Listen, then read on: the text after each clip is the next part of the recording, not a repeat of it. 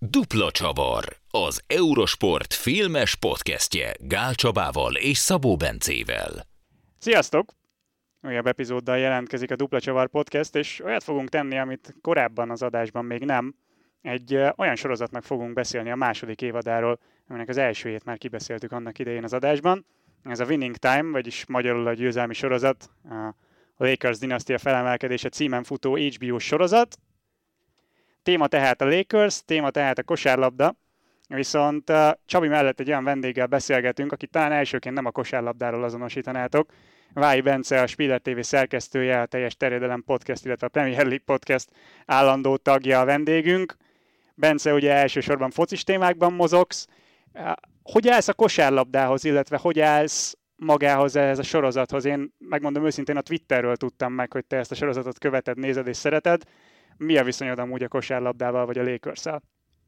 Ezek szerint az a tweetem életem egyik legjobb döntése volt, mert amúgy én borzasztóan szeretem a kosárlabdát, legfőképpen az NBA-t, és nagyon-nagyon kevés alkalmam van arra, hogy bármilyen formában beszélhessek. Néha mindenféle ilyen focis analógiába szoktam beleszőni valamiképpen, hogy, hogy tudjak róla szót ejteni, de egyébként így széltébe hosszában nem nagyon mutatkozik esélyem, hogy véleményt formáljak az NBA-ről, úgyhogy ha most nem is az aktualitásokról fogunk beszélni, de, de visszamenőlegesen ezt most megtehetem, úgyhogy emiatt én nagyon boldog vagyok, és köszönöm a meghívást. A sorozatva rátérve, fantasztikusan jó élmény volt, és nagyon-nagyon szerettem. Én ennyire szórakoztató sorozatot nagyon-nagyon régen láttam. Az a rikító, ripacs, színes izgalma, ami, ami tényleg sugárzott mind a két évadból, az engem végig nagyon-nagyon mélyen lekötött. Az meg már csak egy ilyen bónusz volt, hogy ilyen gyerekkori Lakers rajongóként visszanézni azt, amiről nyilván fogalmam nem volt élőben, csak visszamenőlegesen olvastam, meg megpróbáltam kutakodni, az, az egy ilyen nagyon, nagyon jó élmény volt. Aztán zárójelben hozzáteszem, és utána vissza is adom a szót, hogy persze egyébként hogyha az ember ez alapján szeretné megismerni az eseményeket, akkor egy picit tévúton jár, mert nagyon-nagyon sok helyen dramaturgiai fogásokkal van megkavarva a sorrend, adott esetben akár időben is, és nem úgy történtek egymás utánban az események, mint ahogyan azt a sorozatban látjuk, de egy ilyen összképet azt, azt nagyon érdekesen ad. Uh-huh. Csabi, te se ültél itt, amikor az első évadról beszélgettünk. Te annak idején hogy láttad a Winning Time-nak az első évadát? Szóval az első évad nekem az nagyon tetszett, és uh, uh, annó írtam is egy kritikát róla, és ez volt a cím, hogy nincs most ennél szórakoztatóbb sorozat az HBO Maxon, és, uh, és tényleg, tényleg így éreztem, hogy ez az egész sorozat úgy épül fel, legalábbis az első évad, hogy, uh, hogy tényleg megalapozzák, mint ahogy egy csapatot felépítenek. Marketing, gazdaság, és akkor utána, ahogy, ahogy összeáll ugye ez az egész, és csak utána térnek rá az ilyen finom hangolásra. És ugye én Lakers szurkoló vagyok nagyjából 2008 óta. Nekem, nekem ez a, az maradt meg, amikor ő, ugye Kobe Bryant, Pau Gasol féle csapat uh-huh. kétszer ugye bajnoki címet nyert és, és neke, nekem az, az, az, az volt igazából. Az, azelőtt is úgy, ahogy követtem a kosárlabdát, de, de igazából a, a, a, on, attól a ponttól datálható az, amióta én így követem, főleg inkább a Lakers, annyira behatóan nem a kosárlabdát, de a Lakers-t azt mindig. Uh-huh. Akkor abban mindegyet értünk, hogy az első évadot nagyon szerettük, így kicsit a prémium, mai prémium sorozatokhoz képest szokatlanul gyorsan jött a második, mert ugye tavalyi volt az első szezon, idén már jött a második évad, viszont lehetett tudni előzetesen, hogy nem tíz részes lesz, mint volt az első, hanem hét rész, és közben szépen az is kiderült, hogy a részek is rövidebbek lettek. Ennek fényében mit vártatok, vagy mire gondoltatok? Ez volt a jó irány, vagy, vagy belefért volna ebből a tartalomból több? Én ezt megmondom őszintén, hogy a sorozatnézések közben fedeztem föl, és előzetesen úgy ültem neki az első három résznek nagyjából, hogy azt hittem, hogy ilyen formai szempontokból pontosan ugyanazt fogjuk kapni. Sőt, utána igazándiból maga a történetmesélés is kifejezetten meglepett, mert az, hogy micsoda váltás volt a tempóban, meg a, az események részletességének a tálalásában, az, az hirtelennyében nagyon elkülönbözött az első évattól. Szerintem a második évad sem rossz, de annyit azért előjáróban, hogy szerintem az első azért jobban sikerült, és pontosan ebből fakadólag ugye az a baj, vagy hát az volt a gond a hogy jelenleg Hollywoodban most már hónapok óta írói és színészi sztrájk folyik, ami egész egyszerűen korlátozta meg, megkötötte a kezét a készítőknek. Mind abban, hogy mekkora mennyiségű tartalmat tudtak előállítani ebből, és hány részt tudtak legyártani, mind abban, hogy végül mi lett a sorsa ennek a sorozatnak, mert hát ez gondolom nem túl nagy spoiler, hogy bekaszálták egyelőre a winning time-ot, majd reméljük, hogy egyszer talán az elkövetkező években valaki újra kezdi majd, de nem promotálhatták se a színészek, se a, akik képernyőn szerepeltek, és igazándiból az HBO sem kifejezetten, pont az ilyen uh, sztrájkhoz fűződő megkötések miatt, és egész egyszerűen olyan szinten bezuhant a nézettség az első évadhoz képest, hogy nem érte meg, nem volt rentábilis az HBO-nak, ami nagyon-nagyon szomorú, mert egy ilyen teljesen random külső tényező volt az, ami elgáncsolta, nem pedig azért, mert ne lett volna egyébként megfelelőképpen minőségi a sorozat. Igen, ez, ez volt nekem is az első, ami szemet, szembetűnő volt. Nyilván én tudtam, hogy jön a második évad, beszéltük is róla hónapokkal előre, hogy majd beszélünk róla az adásban, tehát abszolút radarom volt, de olyan szinten nem volt marketingje, hogy teljesen elment uh-huh. mellettem. Az, a második vagy a harmadik rész futott, amikor feltűnt, hogy jé, ez már megy. És itt rögtön szembesültem vele, hogy ez csak hét rész lesz, rögtön nyilván az első két résznél feltűnt, hogy itt akkor inkább 40 percesek ezek az epizódok, vagy 45 legfeljebb, és igen, ez valamennyire rányomta a bélyegét azért a sorozatra. Nekem kicsit olyan érzésem volt, mint annak idején, nem tudom, néztétek-e a Róma című szintén HBO sorozatot, ahol szintén egy évad után döntöttek úgy, hogy ez nem egy négy évados történet lesz, hanem kettőben le kell rendezni a sztorit, mert hogy nagy költségvetési volt, és nem volt rá pénz, és ott is a második évad ugye elmeséli négy évadnak a tervezett sztoriát, de olyan ütemben, hogy az, az majdnem követhetetlen. Na most itt ennyire nem rossz a helyzet, mert egyrészt nem akarták elmondani az egész sztorit, tehát nem látjuk végig a 90-es évekig ugye a, a, a Lakersnek a, a történetét, másrészt talán annyira nem is, is rohannak bele, de ugye egy év helyett négy szezont látunk, és és ez azért ad egy, egy más, nagyon más ütemet ennek az egésznek. Igen, meg ugye, tehát az érezhető, hogy az első évadhoz képest azért a, a, olyan karakterek kerülnek háttérbe, mint ugye a Karim Abdul-Jabbar, vagy ugye a, a, a nem jut eszembe a Claire, nek a teljes neve, ugye aki a mhm. gazdasági vezetője lesz ugye a, a klubnak, hogy őt tényleg szinte teljesen eltűnik. Neki van egy nagy jelenete, uh-huh. a második évad vége felé Igen. a Dr. Basszal, aztán igazándiból azon kívül csak tényleg egy ilyen háttér karakter. És hogy ahhoz képest, hogy, vagy legalábbis az elsőhöz képest nagyon háttérbe szorul. És uh, itt például én, én az ilyen szálakat sajnáltam, mint a Bassnak meg a Háninak a kapcsolata, amit egy kicsit nem, nem, nem tudtam hova tenni. Tényleg azt éreztem, eleve 45 percesek nagyjából ugye a részek, ahogy mondtad, Bence, és így tényleg ilyen felesleges időhúzásnak éreztem. Hát az, gyanítom, hogy azért kellett beletenni, hogy utána a végén a vállásuk okozta gazdasági probléma, meg a, a vállóper, amikor megpróbálta a vagyonának elég nagy részét elvenni, az ex-felesége, az valahogyan belekerüljön, de ettől függetlenül egyébként azzal egyetértek, hogy ehhez mérten azért messze túl hosszú volt a felvezetése, meg szerintem azért abba talán az is belejátszott, hogy a, a Genie, aki most jelenleg a Lakersnek ugye a tulajdonosa és elnöke, ő végig érezhetően egy nagyon fontos kulcsfigura volt, és megpróbálták megismertetni kvázi az emberekkel, ami, amiatt nem, le, nem meglepő, mert egyébként ő maga rendszeresen ö, beszélt az HBO készítőivel, meg a sorozattal kapcsolatban egyeztetett, tehát nyilván fontos volt, hogy őt ilyen szempontból ábrázolják az, hogy ő hogyan távolodott el, és utána hogyan kerül vissza az apja mellé a második évad végére, az is egy ilyen fontos pont lehetett, de ettől még nem biztos, hogy az arányokat jól sikerült eltalálni tényleg. Igen, szerintem ezzel kapcsolatban tényleg nem is. Sajnos Ginny tényleg háttérbe is kerül, és nem, nem igazán nem igazán látjuk, hogy nem, nem látjuk azt az ívet, ahogy az apjával elérnek oda a, a, mhm. a, a legvégére.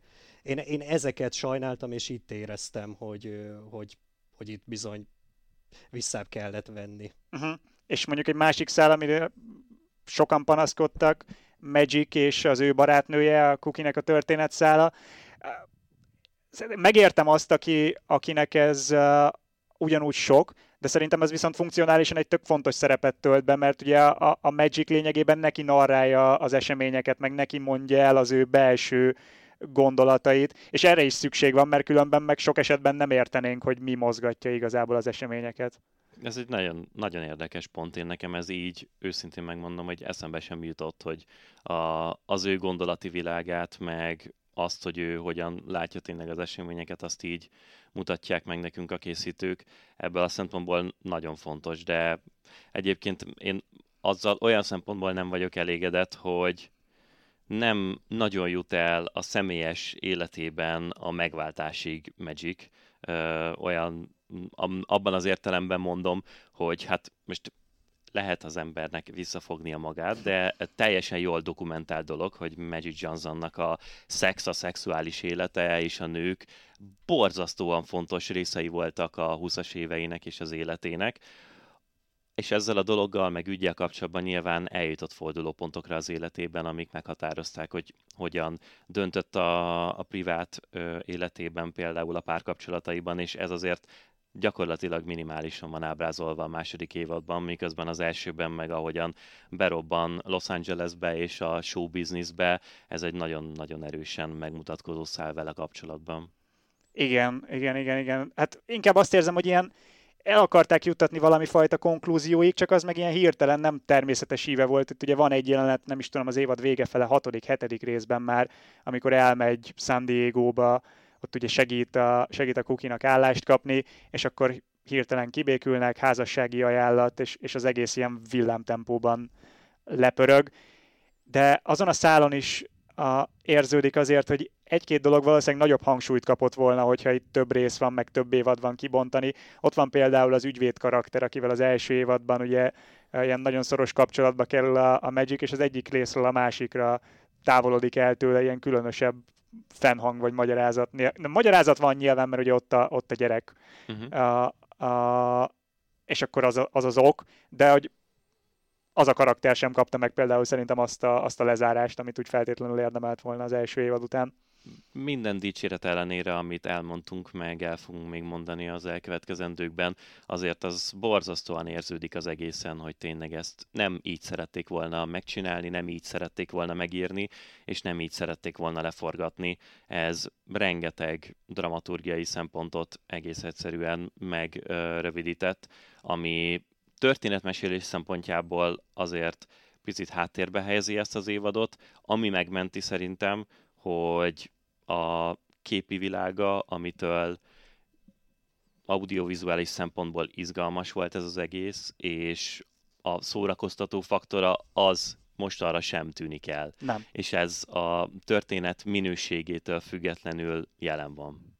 Abszolút. Abszolút. Igen, igen. Azt viszont éreztem, nem tudom, én azért helyenként úgy éreztem, hogy az első évadhoz képest talán egy picit visszavettek, nem? Tehát, hogy a, nyilván a, a képi világ az maradt, maradt ugyanúgy a filterezett 80-as évekbeli felvétel, ahol sose tudod eldönteni, hogy, uh-huh. hogy archív vagy nem archív, bár ugye elvileg semmi nem archív, tehát itt minden, minden a sorozathoz felvett, de, de talán azok az ilyen nagyon agresszív vizuális dolgok, amikor így a, kiugrik valami a képernyődből és, a, és az arcodba nyomja a, a, a negyedik fal áttörése, a kibeszélés, ezek talán kevesebb van ebben az évadban, mint az előzőben. Nem tudom, hogy ez jó vagy rossz, csak meglátás.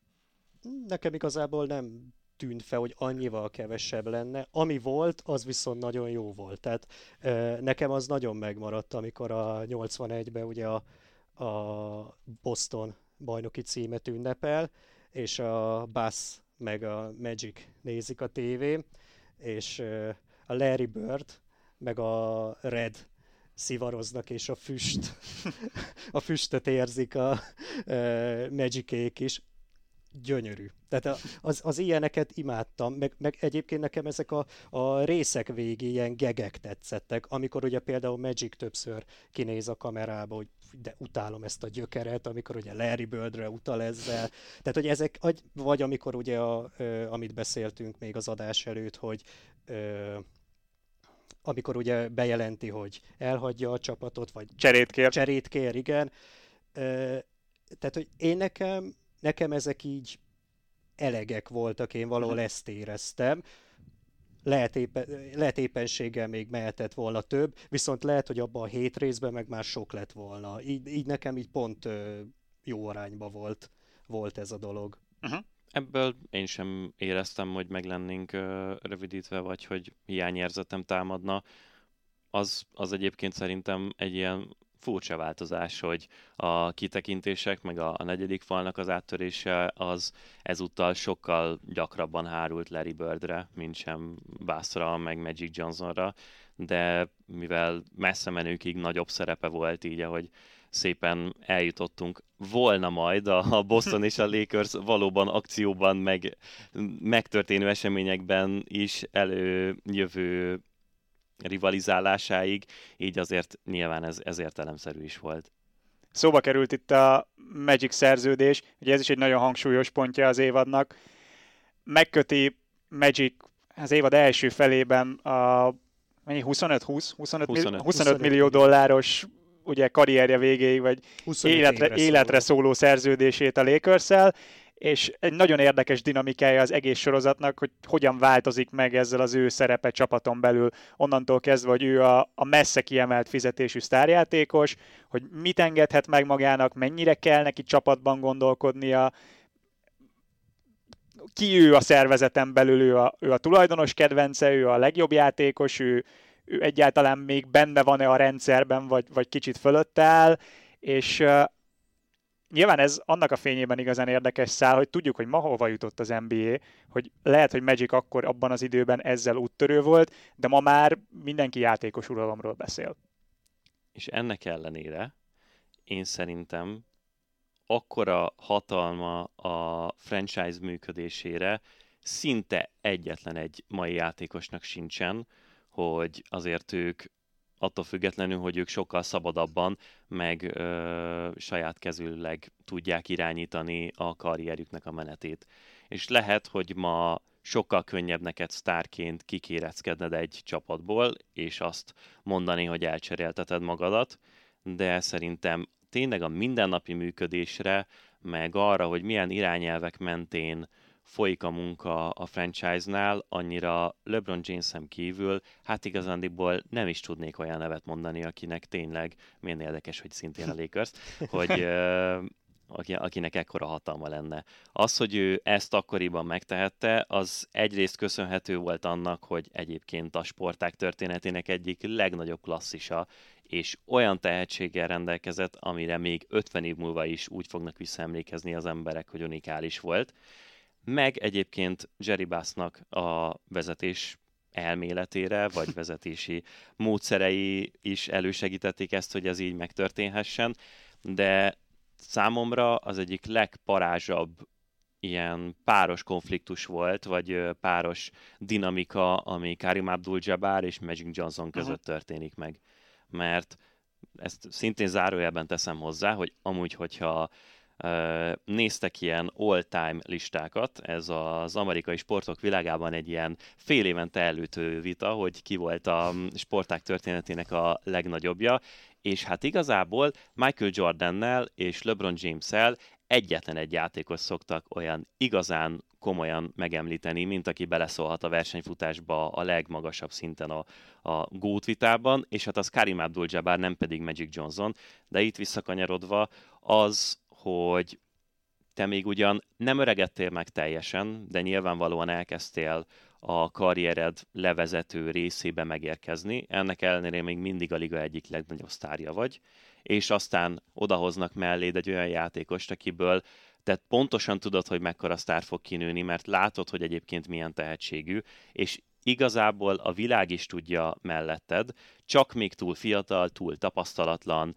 idő kell még neki, hogy felnőjön, és az, hogy te ezt hogyan dolgozod föl, hogyan tudod megállni azt, hogy, hogy megmaradjon a tekintélye csapaton belül, hogy a saját karrierednek a fontosságait vedd elő, előtérbe, és közben egyébként meg megpróbálja segíteni csapatkapitányként, az a kosárlabdával vicces, de igen. Szóval, hogy a csapatkapitányként a, az öltözőt is próbált segíteni, ezt a srácot is dédelges, de közben helyre is tedd. Ez egy nagyon-nagyon-nagyon nehéz feladat, és ez Karim Abdul-Jabbar remélem, hogy másoknak is így jön le a sorozatból, de éveken keresztül amúgy fantasztikusan művelte, és az, ahogyan az ő párosuk két teljesen elkülönböző karrierfázisban mégis összefűződött, az volt a legnagyobb letiteményese a Lakers 80-as évekbeli sikerkorszakának.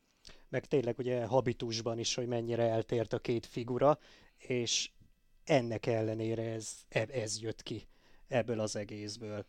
Egyébként nekem az, az nagyon tetszett, amikor, ugye mondtam, hogy a Karim Abdul-Jabbar ugye keveset szerepelt ebben az évadban, viszont amikor szerepelt, akkor, akkor megmondta a magáét, például ugye amikor Bassnak elmondja a véleményét, hogy nem adhat ekkora hatalmat egy játékos kezébe, és ugye ő visszájára fordítja ezt a dolgot. Mi azt gondoljuk, hogy Magic, oké, okay, aki nincs benne, az tudja, hogy, vagy az nem tudja, hogy, hogy igazából az, amit itt megkapott Magic fizetés, az 5-10 év múlva a standard fizetés lesz. És igazából a Karim Abdul-Jabbar azt mondja, hogy átverte igazából a, a Magic-et a Bass, tehát hogy még ő még ebben is ezt látja, és érzékel, hogy mi, mi zajlik a ligában.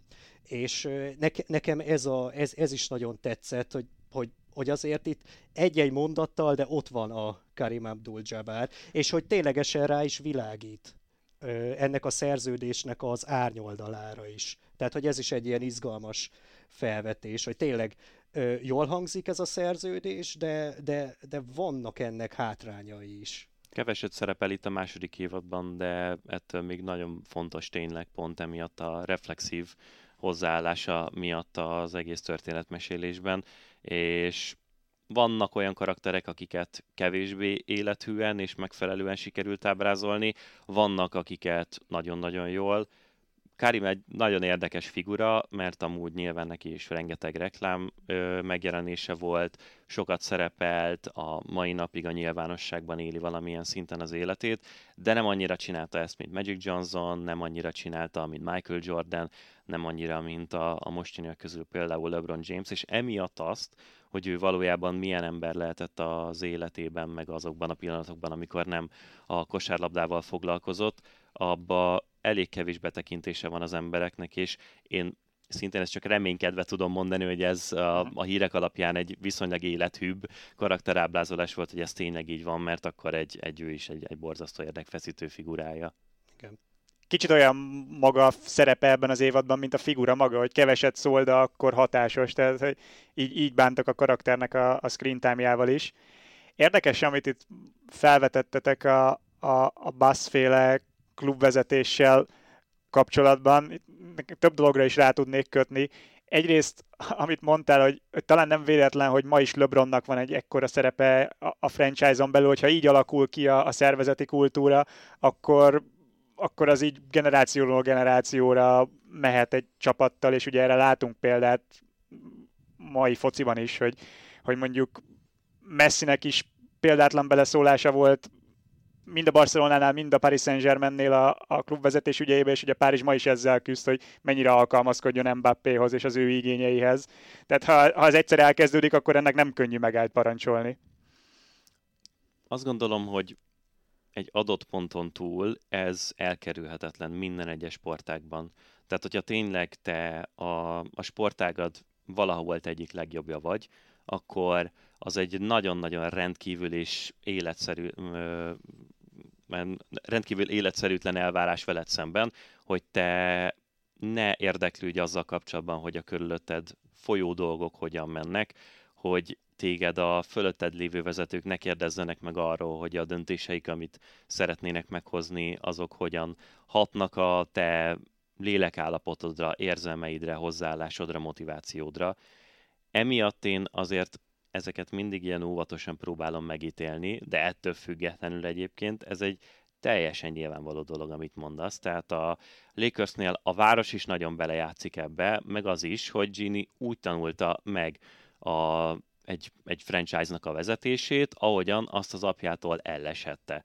És hát ő azért jelentősen konzervatívabb ember, mint a, az édesapja volt, de ettől függetlenül, hogy máshova nem menjek, amikor a 2010-es évek második felében a Lakers már hosszú-hosszú évek óta borzasztó állapotban szenvedett, és tényleg a liga egyik leggyengébb csapata volt olyan játékosokkal, akikért nem is kellett volna kimenni a sta- stadionba vagy az arénába megnézni őket kosárlabdázni, akkor egy ilyen krízis korszakban, amikor elkezdtek a nagyon rossz üzletelés miatt elfogyó draft cédulák lassacskán visszavánszorogni a Lakershoz, és voltak olyan fiataljaik, akik értéket képviseltek, és utána el lehetett őket cserélni, hát akkor Genie Bass nem máshoz nyúlt egyébként, mint sportvezető, mint Magic Johnsonhoz, aki se előtte, és szerintem utána sem fog nagyon igazándiból komoly szerepet betölteni majd ezen a téren, mert nagyon jó a csávó, tehát a mai napig nagyon élvezett hallgatni egy pontosan, mint a, az ő főszereplésével megszülető sorozat egy nagyon szórakoztató fickó, és nyilvánvalóan nem is hülye, és szerintem nagyon negatívan van az ő Lakers-ös, hát nem GM-nek volt kinevezve, de ilyen vezetői szerepe megítélve, ettől függetlenül ezek ilyen beszédes dolgok, hogy amikor, amikor nem tudod, hogy mit csinálj, és nem tudod, hogy hogyan kell felemelkedni, akkor ezekhez a figurákhoz nyúlsz. Los Angeles városa, meg a sztárok, a csillogása, az egy- egyének kiemelkedése miatt, meg amúgy is tényleg így diktálja, hogyha LeBron james van, akkor hát ő Anthony davis nagyjából azért ki fogja alakítani, hogy milyen kereted lesz majd. Igen, egyszerű, hogyha ezek a ilyen figurák, ahogy mondtad, hogy tényleg a sporták valószínűleg valaha volt legjobbjai vannak nálad, óhatatlan, hogy megtörténik, hogy hogy kikéred a véleményüket, mivel tényleg miattuk mennek oda az emberek. Nagyon nehéz ezt egyébként megmondani, hogy, hogy vagy hogy hol van ez a mesdje, hogy mikortól szólhat bele valaki a klubvezetésbe, vagy mikor van már akkora szava. Például én azt gondolnám, hogy az Mbappé-nak még a Párizsnál nincs meg. De ez most csak egy ilyen... Már nem kéne, hogy meglegyen? Nem, vagy... ké... ja, ja, igen, bocs, rosszul ma fogalmaztam, igen, mert hogy megvan, de hogy nem kéne, hogy meglegyen.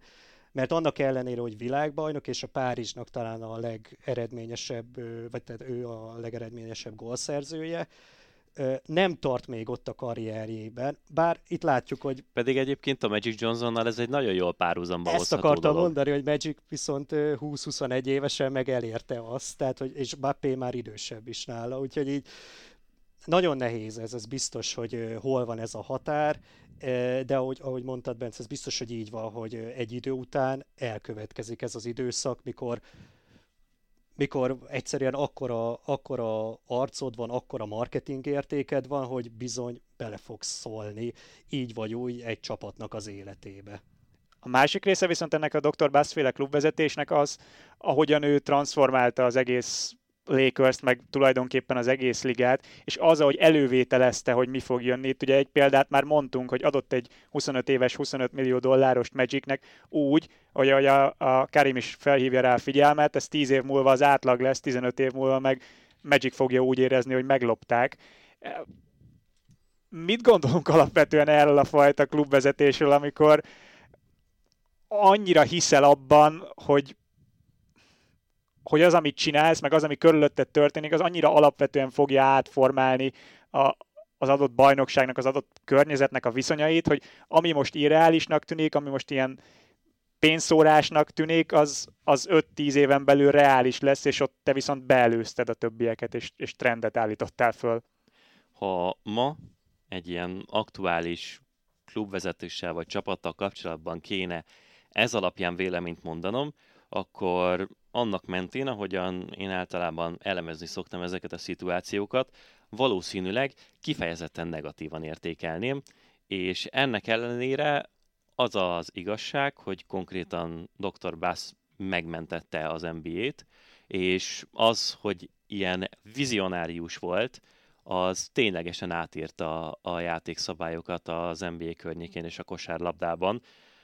Az a furcsa ebben, hogy itt hülyének néznek az emberek általában, nem hisznek neked, azt gondolják, hogy el vagy szállva a földtől, de hát elég kevés dolgot változtattak meg nem vizionáriusok a, az emberiség történetében, szóval ezekre szükség van egész egyszerűen, és ő egy ilyen volt, amikor meghalt, akkor az NBA a saját oldalukon úgy, köszön, úgy köszönt el tőle az a, az életéről szóló búcsúciknek a címe, hogy Dr. Jerry Bassal valaha volt legjobb NBA tulajdonos és ez mondjuk Red Auerbach-kal, aki a Bostonnak volt ekkor a, a tulajdonosa vele összevetben, aki egyébként szintén egy nagyon fontos karakter a Winning Time-ban is, egy ilyen, biztos, hogy nem fricskának szánták, csak egy ilyen nagyon furcsa idővel megforduló dolog, hogy akkor még ő volt az az idióta, aki hit dolgokban, meg hit teszmékben, aki szórakoztatni akart, aki azt gondolta, hogy ha ő kellőképpen hisz és, és akarja ezt a dolgot, akkor ez idővel majd meg fog teremtődni, és akkor vele szemben meg a nagyon földhöz ragadt ilyen munkás, melós környezetet előtérbe helyező ilyen játékosokat kereső, ilyen szurkolókkal együtt dolgozó Ójárbak meg mennyivel előrébb tűnt hozzá képest, és akkor összességében mégiscsak kinek lett igaza.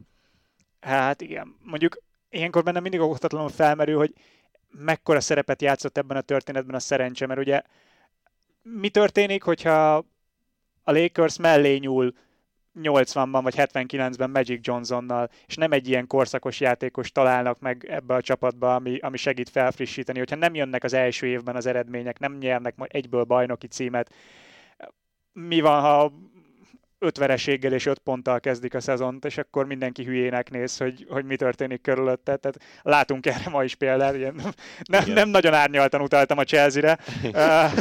De egyébként én, nekem pontosan ugyanez jutott eszembe, és épp, éppen ezzel akartam válaszolni, hogy a, a Todd Bűli féle Chelsea egy nagyon-nagyon hasonló működéssel csapott bele a futball világába való betörésbe, és hát az annyira nem sikerült jól. és sajnos az van, hogy tényleg valószínűleg amiatt, hogy az azonnali sikerek, meg a, az azonnali ö, csoda, az nekik nem adatott meg. Lehet, hogy olyan magasságokig nem is fog eljutni, mint majd a Lakers, de nyilvánvalóan volt benne a szerencsének faktora. Őszintén megvalva mindenben benne van a szerencse, tényleg.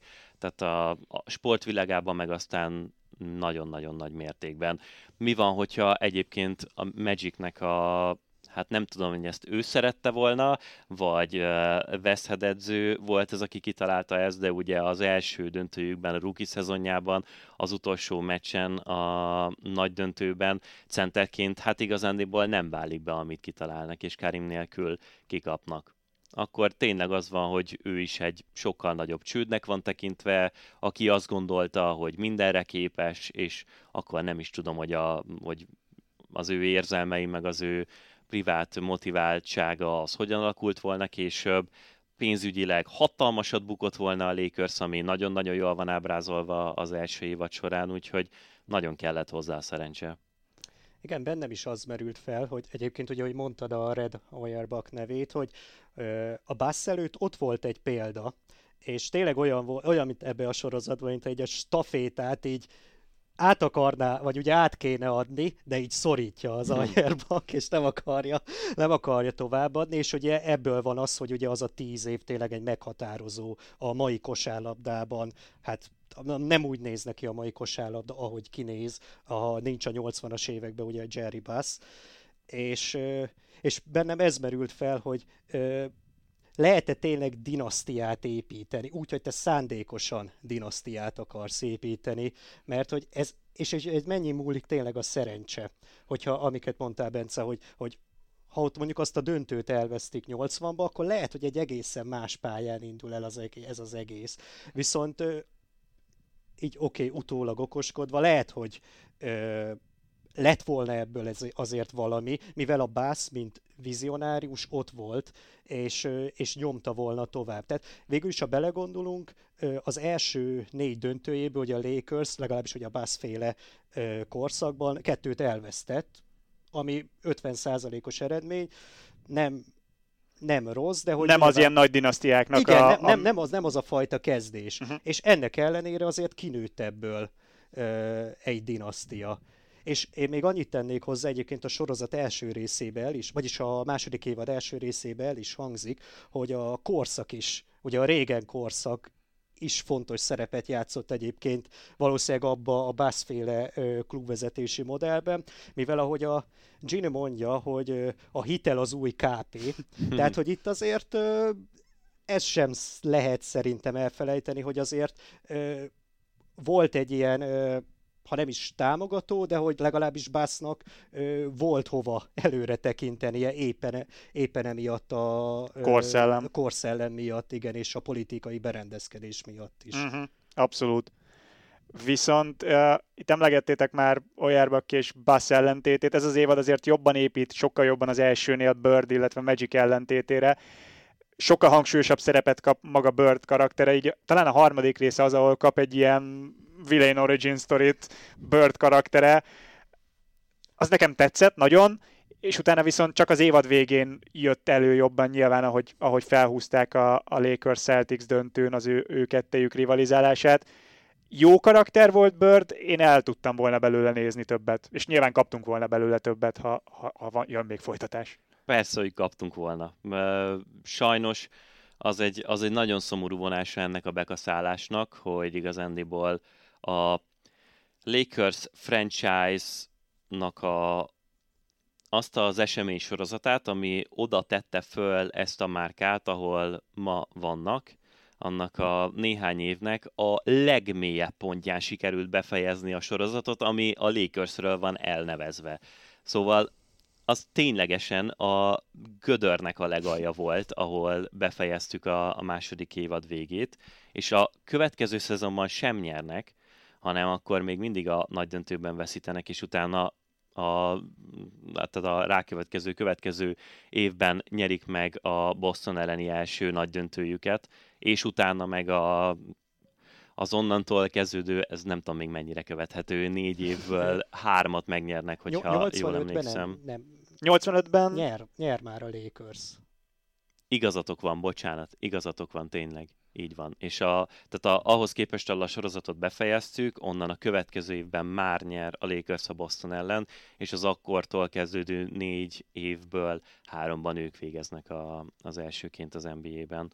Úgyhogy tényleg a legalján sikerült befejezni ezt az egészet, és amikortól valóban a legnagyobb színpadon jött volna elő a Bostonnak és a Lakersnek a rivalizálása, és nem pedig csak egymást nézegették volna a két konferencia playoffjának a, a menetelése közepette, azt sajnos nem láthattuk, pedig Larry Bird is nagyon jól van ábrázolva. Szerintem azért ő ennyire nem volt kellemetlen ember, mint ahogyan a sorozatban van, de mivel baromi szórakoztató, hogy őt kitalálták, így ettől el tudok tekinteni. Uh, nyilván ne abból induljon ki az ember, hogy megöregedve hogyan viselkedik valaki, de hát hogyha valaki most uh, meghallgat vele egy interjút, akkor így is föld már az, hogy mennyire szelidebbé vált. igen, igen, ha már szórakoztató karakterek, itt az első évadban, meg hiteles ábrázolások, itt az első évadban volt komoly felháborodás akkörül, hogy hogyan ábrázolták Jerry West karakterét. Maga Jerry West akadt ki nagyon, hogy ő akár a legfelsőbb bíróságra is elmegy, és szarrá perli a, perli a készítőket, hogy, hogy, ez, hogy ez micsoda. A második évadban szerintem valamelyest visszavettek, ettől függetlenül vesz továbbra is egy nagyon szórakoztató karakter, és, és szerintem én ezt tartom, én ezt az első évad kibeszélőjében is elmondtam, hogy mélyebb ő annál, mint az a Grumpy uh, ilyen, ilyen feszültségoldó vicc karakter, mint amit sokan beleláttak az első évadban. Sokkal mélyebb. A, dicsértem már itt sok mindenkit, Karim nagyon tetszett, egyébként a, a főszereplők is, Magic, annak a, a színészét is minden Vinci dicséret. Asaya. Így van, minden dicséret megérdem, minden dicséretet megérdemel meg John C. Riley is Báznak a az ábrázolásáért, de az én két kedvenc karakterem, az Jerry West volt és Pat Riley, és Jerry West nem azért volt, mert olyan különösképpen elégedett lettem volna azzal, hogy őt hogyan vitték bele a sorozatba. Egész egyszerűen, amiatt nagyon hálás voltam, hogy ő a széles nézőközönség előtt is megmutathatta ilyen átvitt formában, hogy mennyire fontos is volt ő igazándiból. Nem csodálom, hogy ki volt akadva. Az, ahogyan őt megrajzolták, az a, az a karakterfigura, hát az nagyon durván a kiforgatása annak, hogy egyébként milyen ő. És Jerry West, hogyha már itt a sporták történetének egyik legnagyobbjairól beszéltünk, vezetői szinten az egy dolog, hogy ő az NBA logója, az egy dolog, hogy nagyon jó játékos volt, de vezetőként még szerintem a játékos pályafutását is bőven-bőven sikerült fölöznie. Sajnos az elmúlt tíz évben ezt már a Los Angeles Clippersnél teszi, és nem a, a Lakersnél, de ettől függetlenül az, hogy ő mennyi hatalmas csapatot épített föl a háttérből, hogy milyen cseréket húzott meg, és ebből az egyik első nagy, ami a második évadban benne van, amivel ö, megerősítik az évad közepén a lakers hogy újra visszatérhessenek a nagy döntőbe, az az egyik első ilyen nagy húzása volt neki, és az nincsen eléggé kihangsúlyozva, hogy egyébként mekkora tett volt. Egy dicséretet kap egy ilyen 10 másodperces monológ formájában Best, de hát egyébként ez a legapróbb része az ő karrierének, és utána annyi hatalmas csapatot épített föl a háttérben, és mindenki úgy gondol rá, mint az NBA egyik ilyen keresztapja. A másik keresztapja az NBA-nek, az meg az edzőjük volt. Pat Riley. Pat Riley, igen, igen. igen. Riley zseniális karakter, őt ugye Adrian Brody alakítja, tökéletes választás. De, az, de hát én, az de, tényleg a nem tudok elég szuperlatívuszt megfogalmazni arról, hogy Brody egyébként mennyire zseniális színész, hogy micsoda casting az egész, és hogy mennyire fantasztikus ő a sorozatban is. Na, ő, ő, ő viszont ilyen szempontból a kedvenc karakterem tényleg. És ha már edzők, Westhead karaktere Jason Segel alakításában. Az is mennyire jó casting már, te jó ég. És a, e, ezek, ezek azok a dolgok, amik miatt tökéletesen el tudok tekinteni a történetmesélési problémák tól, amiket a, az elején mondtunk, mert hát a, a castingok azok szinte kivétel nélkül tökéletesek. Jason Segelt én így jártam anyátokkal fanként, egyébként is örültem, hogy visszaláttam valami komoly szerepben, de ez a loserből feltörő, borzasztó, görcsös, semmiféle természetes vezérszellemmel nem rendelkező, mégis valahogyan megkapaszkodó figura, amit ő itt előad, az tökéletesen jön belőle, tényleg ennyire jól kiválasztani színészt erre, erre a szerepkörre nehéz lett volna. És ha már ugye itt az edzőkről, színészekről beszéltünk, és a dramaturgiáról, a második évadban nekem ezt tetszett a legjobban. Ugye a vezetőség, meg ugye az edzők közötti viszonyok. Azt gondolom, hogy ezt nagyjából így akarták volna egy teljes évadban is kibontani. Tehát, hogy ez nekem így teljes értékű volt. Igen, szerintem ez volt az a szál, ami, se, ami nem szenvedett semmilyen igen, csorbát. Igen, ez, ez szerintem ez, ez, ez nem sérült, ez, ez, ez úgy volt jó, ahogy, ahogy ebben a hét részben is megoldották. Abszolút, és, és a, az évad csúcsa is ehhez kötődik nekem az ötödik rész, amikor ugye úgy ér véget a negyedik, hogy Magic közli, hogy ő cserét kér, és az ötödik része az, amikor a vezetőségnek ezzel valahogy meg kell küzdeni, és akkor ott látunk, van dinamika Bass és uh, Magic között, Bass és Westhead között. Westhead a saját fejében küzd azzal, hogy ő hova pozícionálja magát, miközben maga körül meg mindenki teljesen máshova pozícionálja őt az ennek a karakternek abszolút a csúcsa. Ott van ugye közben Westhead és Riley viszonya, amikor Riley azt hiszi, hogy őt is kirúgják Westheaddel, aztán egyszer csak kinevezik edzőnek, és az ma... Az, az a, de ezt akartam, hát, rengeteg olyan van, amikor beírják, hogy ez tényleg megtörtént. Igen, igen. És főleg itt a, az utóbbi részekben volt ilyen, hát azon szakadtam a nevetéstől, amikor azt, és, és utána megpróbáltam utána nézni, és hát azért minden dicséret ellenére, amit, amit Básznak a, a munkájával kapcsolatban itt most elmondtunk, hát ilyen amatőrséget elővezetni, hogy ez hogyan történt meg, és egyébként meg nem meglátni azt, hogy Pat Riley mekkora géniusz, az, az, egy, az egy nagyon durva húzás, de azért így összességében pont a szerencsének köszönhetően ez mégiscsak jól sült el. de néhol ez olyan, hogy így, mintha a vele járója lenne ennek a zseni megőrült dolognak, hogy így látod, hogy hogy épül fel ez a Lakers, és akkor, hogy de közben meg van egy ilyen eset, hogy, hogy ott van egy tök jó edző, és akkor hogy ezt nem látják, és akkor hogy berángatják, hogy te leszel az edző, nem, ö, nem, nem edző lesz, hanem ö, segédedző, meg már mindenféle posztot Igen, kreálnak. a, a Jerry Westet kinevezi hirtelenjében a kosárlabdában soha nem létező támadó koordinátornak lesz a sajtó előtt, amit ő sem ért, hogy mit jelent, a sajtó sem ért, hogy mit jelent, és West sem ért, hogy mit jelent, majd a sajtótájékoztató közepén betolja Pet riley hogy igazából te leszel az edző, jó?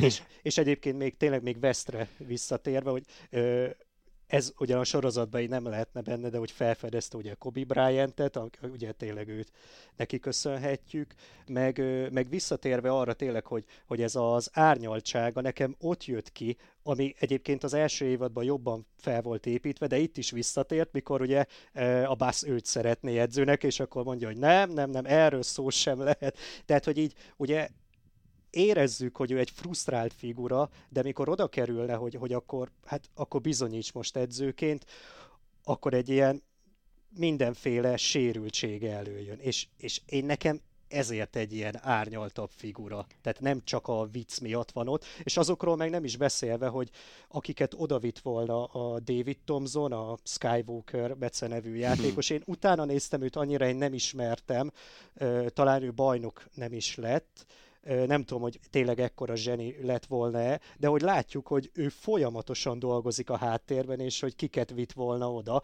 Csak hát ugye ott volt egy Westhead, aki nagyon, nagyon konok volt. Az és... a dinamika is nagyon jól működik. A, most annak a játékosnak nem fog eszembe jutni a neve, akit végül csak azért tart meg a Westhead, mert a, mert a West... Rembis. Rembis, Rembis, igen, Rembis, akit azért tart meg. Aki utána kezdő lett. Igen, igen, igen, igen, igen. Szóval döbbenetesek ezek a dolgok is.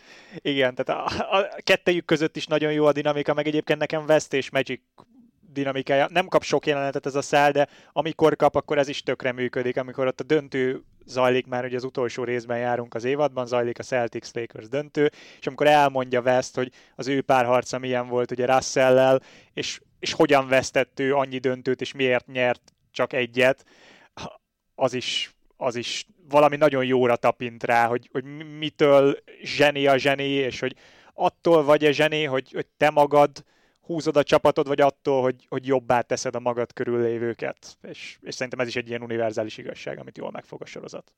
Még Petrágyra csak egy ö, szóra visszatérve, hogy amióta ő először hivatalos szerepben volt az NBA-ben. Ez a sorozatnak az első évadjának a szezonja, amikor másodedzőként van kinevezve Westhead mellé, mögé, elé, akkor toll számítva egészen a mostani pillanatig az NBA nagy döntőknek a 25%-ában ő vagy másodedzőként, vagy edzőként, vagy GM-ként, vagy háttéremberként ott volt hivatalos szerepben, ami egy ilyen leírhatatlan. Értelmezhetetlen, értelmezhetetlen. Tehát egy, egy 30 éves, sőt most már inkább 40 éves távlatról beszélünk, és 25 százalék, tehát ez, ez oh, igen, tényleg elképesztő.